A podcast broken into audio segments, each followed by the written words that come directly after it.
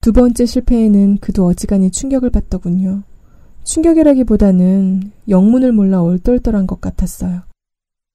베테랑 고시생들이야 코웃음을 치겠지만 그는 실패에 익숙하지 않는 사람이었거든요. 이젠 1차 시험부터 다시 준비해야 한다는 사실도 적잖은 부담이었고 어쩌겠어요. 마음 다부지게 먹고 헤어지자는 말을 꺼냈죠. 알아요. 제가 어떻게 보일지. 전도 유명한 법대생을 꿰찼다가 싹수가 안 보이자 뻥 차버리고 말을 갈아타려는 속물로 보이시겠죠. 제 마음인들 편했겠어요? 하지만 사랑하지도 않는 사람과 연인인 척 연기하며 제 청춘을 다 허비할 수는 없잖아요. 이젠 반드시 1년이라는 보장도 없었고, 말씀드렸듯이 전 애당초 그런 조건에는 관심도 없었다고요. 빨리 저의 체온을 올려줄 반쪽을 찾고 싶었을 뿐이에요. 그가 자존심이 세다는 건 익히 알고 있었어요. 세다는 표현으로는 한참 부족한 입신의 경지죠. 고로 제 예상 시나리오는 이랬답니다. 그는 차분히 이유를 묻고 나서 내색 않고 속으로 분을 삭히다가 아쉬울 것 없다는 투로 깔끔하게 이별을 받아들일 것이다. 설마 그 극강의 자존심이 기술을 거꾸로 돌려 폭주하리라고는 미처 예상하지 못했죠. 담담하게 제 얘기를 들을 때만 해도 역시 하면 안 됐어요. 하지만 그 담담함은 제 결별 선언 자체를 인정하지 않는다는 뜻이었더군요. 분명하게 의사를 밝혔건만 그는 마치 아무 일 없었다는 듯 계속 연인처럼 구는 거예요. 끊임없이 전화하고 문자 보내고 강의실 앞에서 자취방 앞에서 기다리고 기념일이면 꽃과 선물을 준비하고 맙소사 그 이성적인 사람이 스토커가 될 줄이야. 네가 먼저 날 떠날 수는 없다. 내가 목표로 삼은 것을 놓친다는 건 있을 수 없다는 투였어요. 아무리 무시하고 설득하고 애원해봐도 소용없었어요. 나비문신을 상대할 때 엿보았던 광기가 또다시 눈에 번들거리더군요. 그런 상황에서 공부인들 되겠어요? 그는 1차 시험에도 연이어 떨어졌어요. 그럴수록 저에 대한 집착은 더 강해졌고 저는 이중으로 괴로웠답니다. 스토커에 시달리는 것만도 고역인데 그 스토커가 나로 인해 몰락한 수재라는 자책함까지 노이로즈에 걸려 살이 빠지고 불면증에 원형 탈모에 그런데 제가 왜 이런 얘기까지 하고 있는 거죠? 보바리 부인과 채털리 부인만 분간하면 되는데 아, 그 생각을 하니까 또 간지럽네요. 미치겠군요. 차라리 둘이 머리끄덩이라도 잡고 결판을 내주었으면 좋으련만. 그래도 하던 얘기는 끝을 맺어야겠죠? 제가 학교를 졸업하고 광고회사에 취직한 후에도 그의 스토킹은 계속됐어요. 그러다가 어느 순간 연락이 뚝 끊기더라고요. 조용히 수소문해 보니 군에 입대했더군요. 한마디 말도 없이 간 걸 보면 그도 고민이 많았던 게죠. 하긴 연달아 낙방하는 마당에 언제까지 휴학으로 버틸 수도 없는 노릇이고 정말 한숨 돌렸어요. 이 나라의 의무병제가 그렇게 고마울 줄이야. 남자분들께는 미안해요. 부디 어른들 말씀처럼 군대가 인간 개조 기능을 10분 발휘해 주기를, 나같이 매정한 여자 깨끗이 입고 자신감 넘치는 수제로 거듭나기를 간절히 기도했답니다. 이듬해 저는 직장에 사표를 내고 일러스트레이션을 공부하러 뉴욕으로 떠났어요. 파슨스 디자인 스쿨에서 유학하던 친구가 전부터 와서 같이 지내자고 권했거든요. 늘 마음에야 있었는데 막상 떠나려면 왜 그리 걸리는 일이 많던지. 하지만 그때는 짐 싸서 무작정 비행기에 올랐어요. 내 인생에도 변화가 필요한 시점이라는 생각이 강하게 들었거든요. 일단 떠나는 거다. 내 가능성을 시험해보자. 뉴욕이라는 꿈의 도시에 한번 나를 마음껏 풀어놓아 보자. 솔직히 그의 제대 날짜가 다가오는 게 저기 불안하기도 했고요. 결과적으로 뉴욕은 저에게 확실한 변화의 계기를 제공해 주었답니다. 자유의 여신상 머릿속에 올라갔다가 휴가차 뉴욕에 온 지금의 남편을 만났거든요.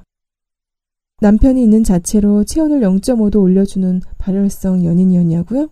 그렇지는 않았어요. 조건은 괜찮았지만 저보다 11살이나 연상인데다 지나치게 현실적인 타입이라 친구는 끝까지 고개를 저었죠. 그를 선택하는데 결정적인 역할을 한 사람은 다름 아닌 전 남친이었어요. 3년 넘게 스토킹에 시달리고 나니 말랑말랑한 로맨스보다는 단단한 보금자리부터 찾게 되더군요. 그런 면에서는 제격인 사람이었죠. 건실하고 자상하고 사교적인. 주변 누구에게나 신망을 얻는 남자. 그의 세련된 매너는 제 자신의 가치를 다시금 일깨워 주었답니다. 당시 전 많이 지쳐 있었거든요.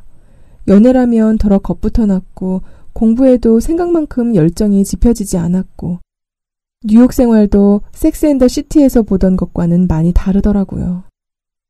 화려한 대도시에서 곱씹는 외로움은 그만 낭만주의에서 사실주의로의 전향을 권하더군요. 지금도 가끔 그런 생각을 해요. 만일 그날 나비문신 치안을 만나지 않았다면, 남친이 사법시험에 합격하고 우리가 담백하게 헤어졌다면, 충동적으로 뉴욕에 건너가 남편을 만나지 않았다면, 과연 나는 잃어버린 나의 반쪽을 찾을 수 있었을까? 이런 나비 효과가 증명되었군요. 코스모스 위에서 춤추던 나비의 날개짓을 쫓아 결국 뉴욕까지 갔다 왔으니, 나비, 나비. 나비야, 나비야. 어쩌면 제가 나풀거리는 나비를 보고 떠올린 건 진짜 나비가 아니었는지도 몰라요. 곤충나비가 아닌 포유류의 나비. 왜 사람들은 고양이를 나비라고 부르는 걸까요? 고양이라면 바로 어제 일처럼 뚜렷이 떠오르는 기억이 있죠. 사실 바로 어제 일이었으니까. 어젯밤도 전 수면을 위한 완벽한 자세를 찾기 위해 노력하고 있었답니다.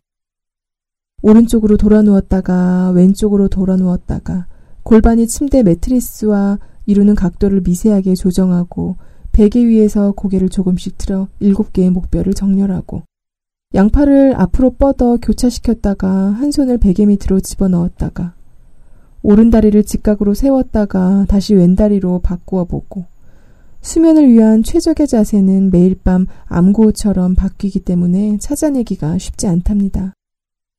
손가락 하나하나의 각도에서부터 머리카락이 흘러내린 위치, 잠옷이 다리에 감기는 정도까지 완벽하게 일치하는 열쇠를 찾아야만 해요. 그래야 거대한 철문이 스르르 열리고 밀림 깊숙이 숨겨진 비밀의 왕국으로 들어갈 수 있거든요. 결국 어젯밤도 열쇠를 찾지 못하고 부스스 일어났죠. 옆에서 세상 모르고 단잠에 빠져있는 남편이 어찌나 부럽던지. 커피 한 잔을 타서 컴퓨터 앞에 앉았어요. 잉여 시간을 때우는 데는 인터넷 쇼핑만 한 게 없죠. 자신이 왜 필요한 존재인지 열변을 토하는 신상품들의 수다를 듣고 있노라면 몇 시간은 금방이에요.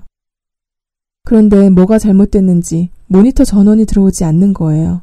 하는 수 없이 남편의 서재로 가서 노트북을 켰어요. 원래 서재에는 못 들어오게 하는데 쿨쿨 자고 있으니 알게 뭐예요. 노트북 드라이브에 CD가 들어있더군요. 무심코 정말 무심코 CD에 있는 동영상 파일을 클릭해 보았어요. 오, 화면에 상상도 못한 광경이. 그건 야동이었어요. 안방에서 아이처럼 자고 있는 남편이 주연 배우로 등장하는.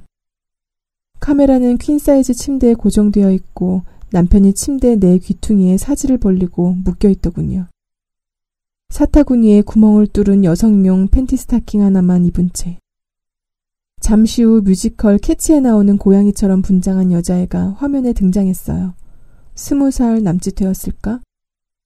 몸에 쫙 달라붙는 검은색 레오타드에 역시 큼직한 구멍 세 개가 뚫린 앙증맞은 고양이 귀가 부착된 머리띠. 손목과 발목에는 은빛 털토시를 하고 엉덩이에 긴 꼬리까지 붙였더라고요. 고양이 아가씨는 새침한 동작으로 침대 주위를 돌다가 남편의 몸을 구석구석 혀로 핥아대기 시작했어요. 야옹, 야옹 울음소리까지 내면서 그의 입에서 생전 처음 듣는 하이톤의 신음이 흘러나오더군요. 팬티 스타킹을 뚫고 나온 물건이 점점 천장을 향해 치솟았죠.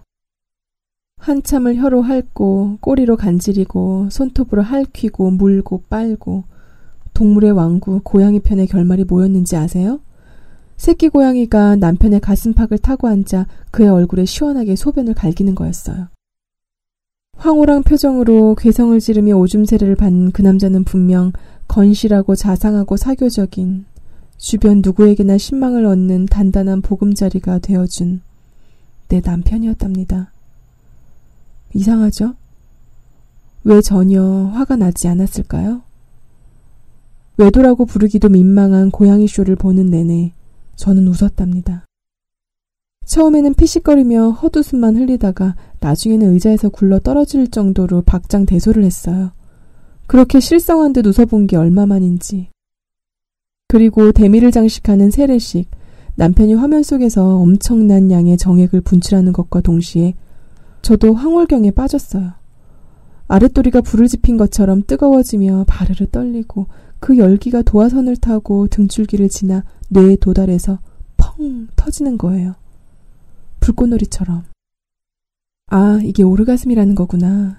그동안 난 제대로 된 오르가슴을 한 번도 느껴본 적이 없었구나.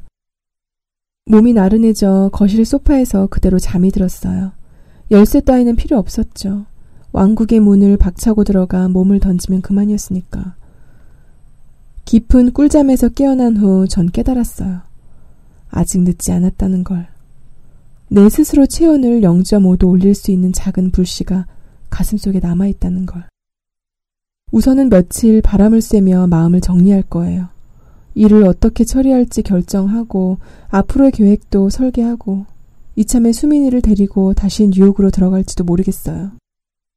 간다면 일러스트가 아닌 비디오 아트 작업을 해보고 싶네요. 뇌 불꽃놀이를 일으키는 야한 비디오 아트는 어떨까요?